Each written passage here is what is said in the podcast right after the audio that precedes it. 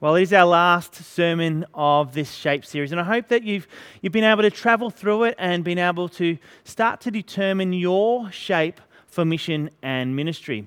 Now, Romans 8:28 tells us that we know that in all things God works for the good of those who love him, who have been called according to his purpose. You know, God has a purpose for each and every one of us. God's ordained purpose that God's given you to fulfill within His kingdom for His glory.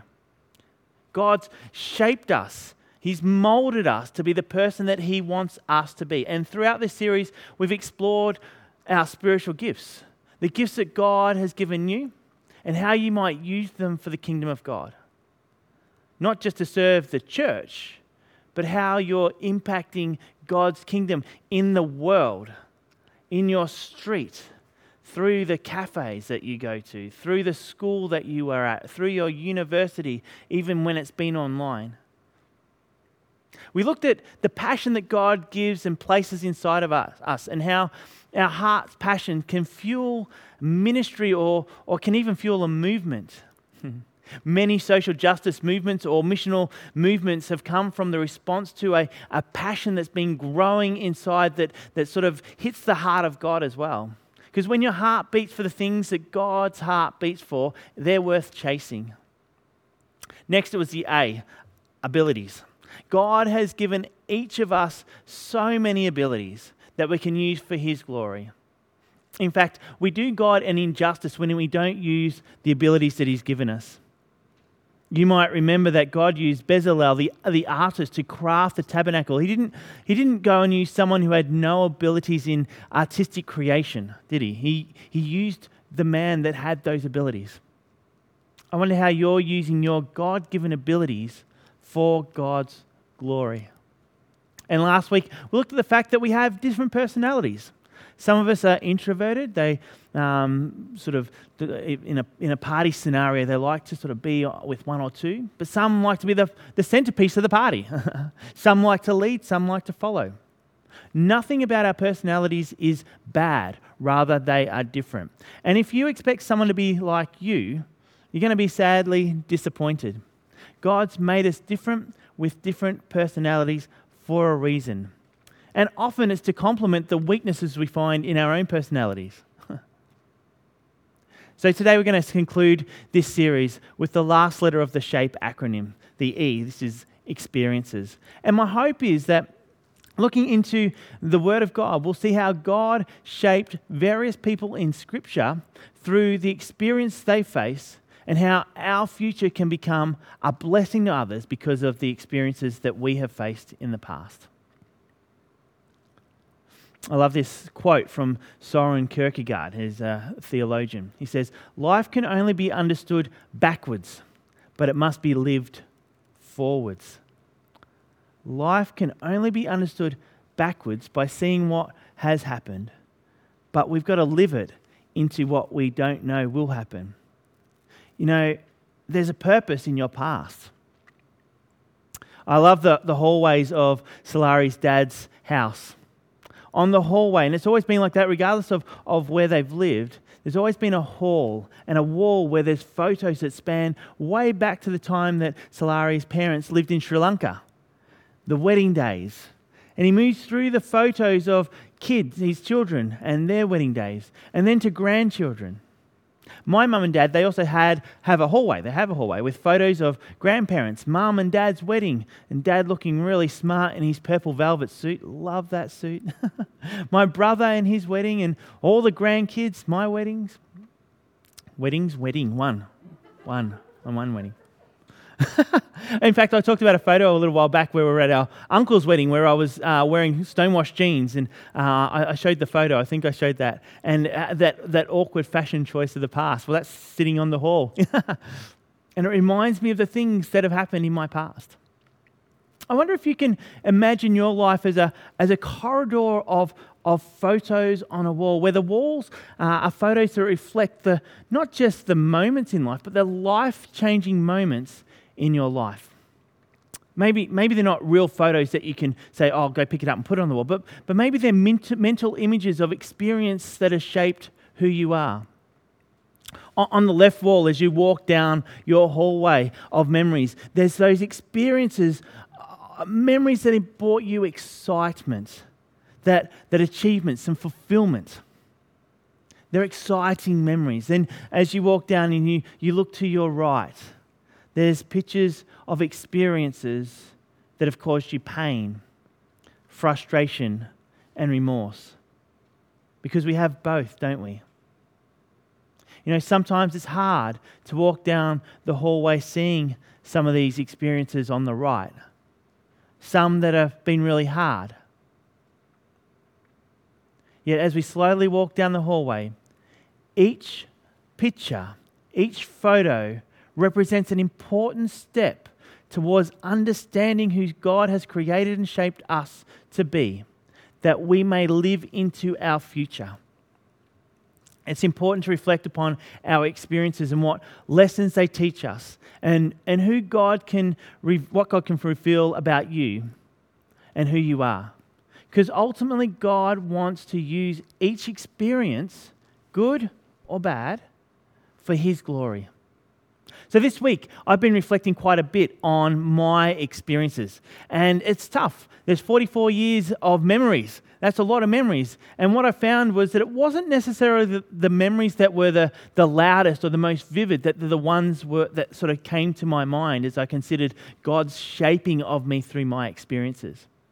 Rather, there are experiences that come from more various aspects of life. They mightn't be classified in a photo that I could have grabbed off the wall, but they were personal experiences where, the, where, where uh, I was the main person in the drama of that experience. One of the things that stood out for me was in grade six. I was uh, given the Citizen of the Month award. I was given a, a badge to wear, and it was really cool to be recognized in that scenario. It wasn't the prestige of wearing the badge that made me excited, though. It was the words that actually stuck with me from grade six that went with that award. I remember them saying, this was in front of the whole school, saying that the award goes to someone who always shows kindness and is considerate of the people around them. That stuck with me. Those words stuck with me. All through my life, I have had similar words spoken over to me, over me, and I believe that my experience, along with my personality, has shaped me in that way as I've continued to grow older. We all have experience, uh, spiritual experiences as well. And, and I remember the day I was baptized really clearly. I remember sharing my testimony in front of the church at Dingley Union Church, where I first started going to, to church and where I, I found Christ. And along with some of my best friends, we were baptized that, that, on that day. But whilst I'd leaned back on my baptism through uh, harder faith times, it was the day that I decided to be baptized that possibly made the most impact on my faith decisions. I was at Gateway Church in, in Narre Warren, of all places, watching the baptism of a friend. The testimonies were good, but it was, it was in the moment of, of the, the, the people being baptized, not just my friend, but there's a whole lot of them, being dipped in the water and, and coming up as a new creation that had such a profound impact on me. It spoke to me so clearly. God spoke to me in those moments that I said, I needed to do that. I needed to be a, a person of faith that is ready to be transformed by the Holy Spirit. I decided to be baptized at that moment. And I'd accepted Christ as my Lord. That was a moment that I sensed that faith became very real for me. You know, vocational experiences are also experiences that shape a path for work and for our future, isn't it? And for me, that was a major thing as well. I woke up on uh, uh, on 9/11. Um, one, that morning, that the, the World Trade Center was hit by these planes, and I woke up to the words, "5,000 people are feared dead." I was working as a land surveyor at the time. I didn't mind my work, I didn't mind it at all. But that day I was working alone. I was taking hundreds of levels, just going around taking level after level. So it wasn't the most stimulating day in the world. But all I could think of was, God, what am I doing to impact this world? If 5,000 people can be taken from it in this way, what am I doing to impact the kingdom of God so that others will understand and know God? I was serving as a young adult small group leader at the time. I did stuff at church, but day after day, I started to sense that God was saying that there is more. That experience, that day, was a catalyst for me ending up being a pastor. To be fair, I would have uh, uh, at that stage laughed at you if you'd had told me I'd end up preaching to an online community. Um, didn't think that would ever happen, but hey, here we are. you know, there's also relational experiences as well that have shaped me and helped me to help others. You know, I can't go past the best day of my life, to be fair. Um, it, it, wasn't the day I bought my guitar. That's probably getting there. It's close because I love my guitar. It was actually my wedding day. Yes, I have so many amazing memories of my wedding day. And I remember first thing in the morning, I know you're not meant to do this, but Solari and I woke up before anyone else woke up and we went out and had coffee together. And it was the best start to a day that was going to be the best day of my life.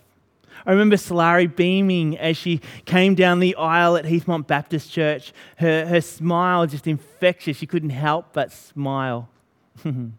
Our mothers, they, they were trying to light the candles to represent the, the, the sort of two families that we come from. But it was a hot day and the air conditioning was, was sort of blowing on the candles. So poor mums are getting really nervous as they light and they went through three or four matches and they light the candle and blow out again. And one of my groomsmen, John, he waltzes over and he gets his jacket and he shields the candles so the mums can finish lighting them.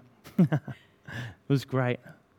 I remember the photos that we took and I remember almost dropping Solari as we spun in the grass trying to get that one special shot. Would have ruined her dress. I remember having coffee with the bridal party before going to the, uh, to the reception. It was the best day ever. It really was. But that day was the memory that spurs on so many other days from there. The ups and downs of our relationship that has been strengthened through the, the, the dips and the, and the peaks the many conversations, the years of, of uh, joy, the tears that have come, all the elements that have gr- brought us together. And now we have the opportunity to speak to couples embarking on the same lifelong journey of marriage. We share our experiences that we went through as we went through those dips and the peaks as well. The things that shaped us and molded us, we can now bring to others.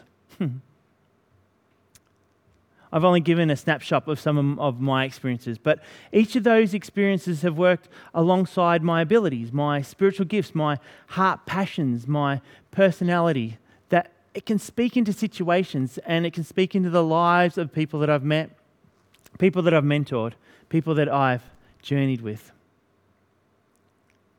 But in this, I've only shared the positives. And we know that life isn't always about rainbows and butterflies, is it? In fact, as many of you know, life can be hard. One moment you think you have it all, the next moment you might be wrestling with depression or have news that you found that no one wants to hear that you have cancer. A loved one suddenly dies, or your marriage seems irreconcilable. The grades you were hoping for don't come through. Uh, life's curveballs, curveballs can be pretty hard to sort of navigate at times. But I want to tell you today that God wants to use all your experiences to shape us and serve God's kingdom, even the hardest ones.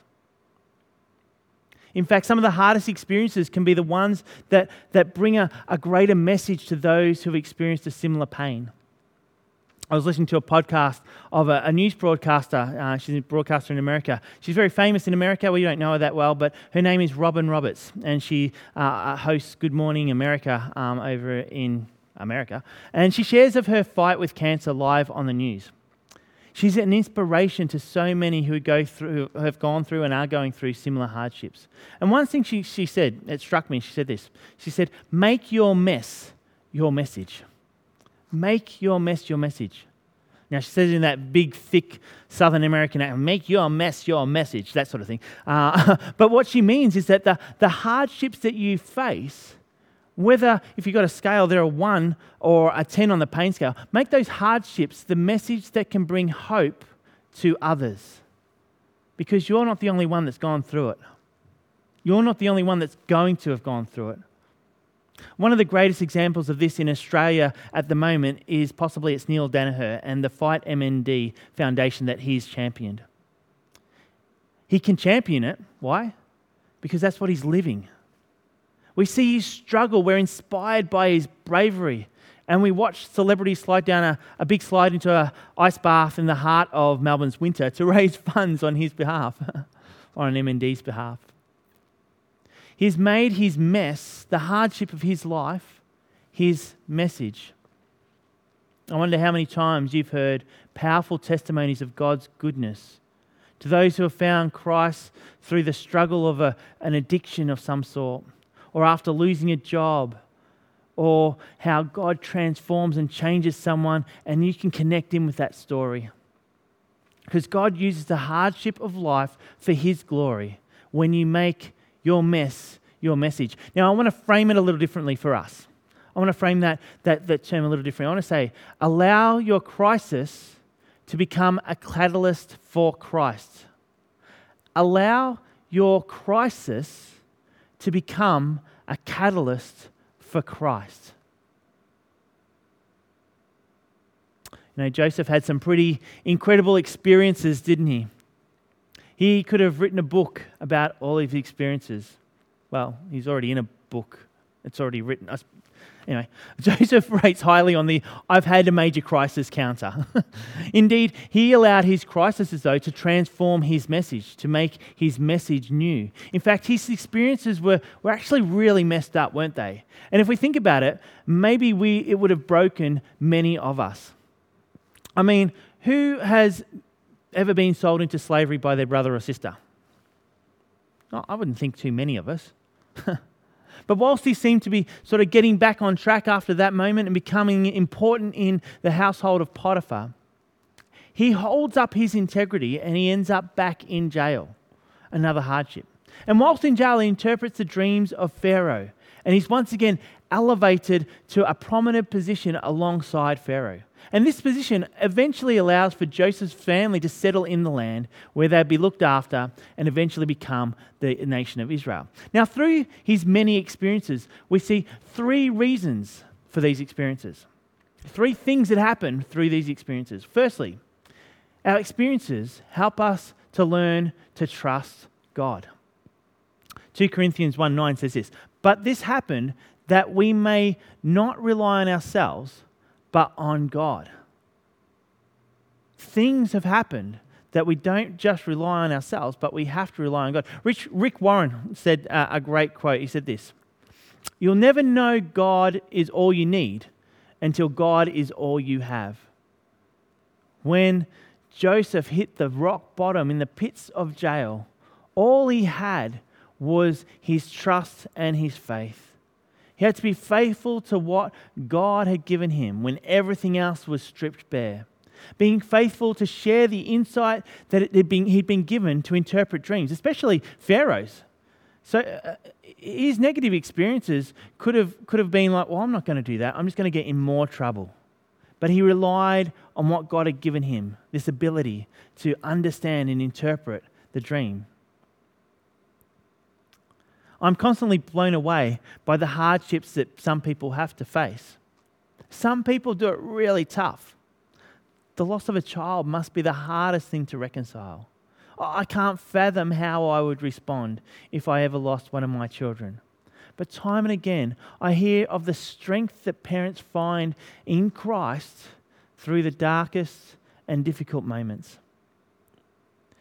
You know, sometimes the most powerful messages come from those with the biggest mess, the greatest crises. So learn to trust God through your experiences. The second thing is our experiences build character. You, you can't grow in character by reading a book about character, can you? That, that's just gaining knowledge about character. You actually grow in character through experiences that you live through. Romans 5, verses 3 to 4 say, We know that suffering produces perseverance, perseverance, character, and character, hope. There's a, a good book called Character Who You Are When No One's Looking. It's a great definition of the word character, isn't it? Are you the same person when you're alone as you are when you're at your mum and dad's house? You know, our experiences shape our character. Joseph's experience didn't change who Joseph was, rather, it shaped him to be uh, who he became. He remained faithful to what God had given him. He interpreted dreams for the butler and the baker, which led him to interpreting Pharaoh's dream. And eventually, he became second in command to Pharaoh. In essence, he was given the keys to the kingdom. but it also works the opposite way, where unfortunately, the person that wrote the book about character has been shown to be someone who has abused the power that he had, and his character was marred. We've got to allow our experiences to shape our character, and then we've got to hold on to them, just like Joseph did. The third thing we can learn is our experiences work to accomplish God's purposes. You know, the Apostle Paul had experiences that perhaps we don't fully appreciate. So during his ministry, he spent about five and a half years all up, either in prison or under house arrest or, or being escorted around by a Roman soldier, sort of chained to him. Paul knew what it meant to be persecuted. Yet he was able to proclaim in Philippians 1, verse 12, he said this What has happened to me has actually served to advance the gospel. So that hardship, they might have been hard, they might have been unwanted. They were, Paul could see that they're all there to advance the good news of Jesus. They were used to accomplish God's purposes. Joseph also came to the same conclusion. In the reading that, that Jeanette read to us today from Genesis 50, we heard the fear of Joseph's brothers. In Genesis 50, verse 15, it says, What if Joseph holds a grudge against us and pays us back for all the wrong things we did to him? Might have been holding a fair bit of guilt there, the brothers. and they're valid fears. They were pretty poor in their treatment of their brother. I mean, put him in the ditch and leave him to die? Probably shouldn't do that. Well, we'll sell him instead. However, Joseph's response wasn't, response to them wasn't one of anger or seeking vengeance. When the brothers came to him to apologize, Joseph's response was that he would weep. He cried. And he concludes in verse 20 You intended to harm me, but God intended it for good to accomplish what is now being done the saving of many lives. But God intended it for good. Why? To save people, to save lives. What was a difficult starting point and the, the many ups and downs on Joseph's journey, he was still able to see that the kingdom of God was to be advanced through the experiences that he'd been through. So we've got to ask ourselves this question How do we use the experiences that we face for God's glory. So I want to finish with four steps to help make the most of our experiences. Now, they all start with the letter E, so it's a little easier to remember them. Hopefully, you'll be able to do it. Firstly, examine. Examine your experiences. Just like I've done this week, go back over your experiences, write some of them out, be confronted by them, be blessed by them. Ask the questions of, of why, what, what is it that, that was my emotion through those times? You might want to draw them as pictures for your hallway. Good on the left, hard on the right. Galatians 3, verse 4 tells us Did all your experience mean nothing at all? Surely it meant something. You know, I think the greatest travesty in life is having a deep experience and then letting that experience pass you by without considering how it could be used for the glory of God. Let's take COVID. An experience that we've lived through and will continue to feel its impact for quite some time. The experience has produced in many of us emotions. Our, our frustrations have been brought up, some hurts have been made. Our government hasn't made it easy for us. We could just wipe it away and go back to life as we knew it before. Hey, we can get out, we can do things. Maybe next year sometime we won't have this, this problem and we'll be all back together. I'm hoping it'll be sooner rather than later. We could just go back to as we had it. Or we could explore from those experiences. Learn from them, and work in a way that could change how we do things or how we th- see things. I mean, one obvious change that has already come from COVID is that you're watching us now online. that you're able to sit in your bed with your cup of tea or coffee watching this on an iPad. We're going to continue to run church online because not everyone can make it to church all the time. There's people watching at Glengolan. Hi. Maybe elsewhere. Might be overseas. If you're overseas, hey, we love having you here as well. Examine your experiences because they can make a difference in your life moving forward. Second thing, extract. Extract the lessons you learn. Through each week, this, uh, through this week that, that, just went past, the staff and a few others, we watched the Global Leadership Summit. It happens each year, and I love it because it, it is all about leadership, and you just walk away with so many leadership gems. Now, this year, there was this lady called Michelle Poler, and you saw her picture on the screen then. And she's become famous for a project she started, she started to, that, that was all about overcoming her fears. You look it up on the internet, Michelle Poler, just uh, Google her, and it'll come up 100 days of overcoming personal fear. And what she did for each day, she would go and do something that she was fearful of. So she'd go out in the street and dance like no one was looking in public. Like, that's fearful. I just looked at it and went, no. she'd jump out of an airplane. That's fear. She'd hug strangers. That's weird. She had like 97 more over a 100 day period. But she framed her whole sort of talk uh, uh, last Tuesday all around the idea from a phrase, phrase that someone said to her. What's the worst that can happen? if you do something, what's the, you've probably heard it. If you jump out of a plane, what's the worst that could happen? Well, actually, I could die. My parachute might not open. I could die. It's not a good question. not a good question. So instead, she, she switched it around. She said, well, what's the best that could happen? If I overcome my fear, what's the best that could happen? And she embraced these fears and she overcame them, and the impact was so drastic on her life. Michelle Poler, she examined her experiences. She extracted some lessons from them, and it brought meaning to her life that lived well beyond her fears. Her experience meant a whole lot to her, and she's taken those lessons and now she's inspiring others to live beyond their fears. One of her fears was, and this was the last one, was uh, standing and doing public speaking. And through it, her number 100 was to stand up and do a TED talk. And she stood up, she nailed it, and then now she's going around the world just sharing her story, her adventure, and inspiring others to do the same. We've got to extract lessons from our experiences. Look deep and hard into them. Find out about how those experiences are going to help you find the best that could happen. Because the best that could happen might be life changing. Even they were negative experiences, they could be life changing. Third thing is we've got to exploit the experiences of others. Exploit. I don't really like that word, but it's an E word, so it works. and so the idea is that, um, that, that others have been through similar experiences to you.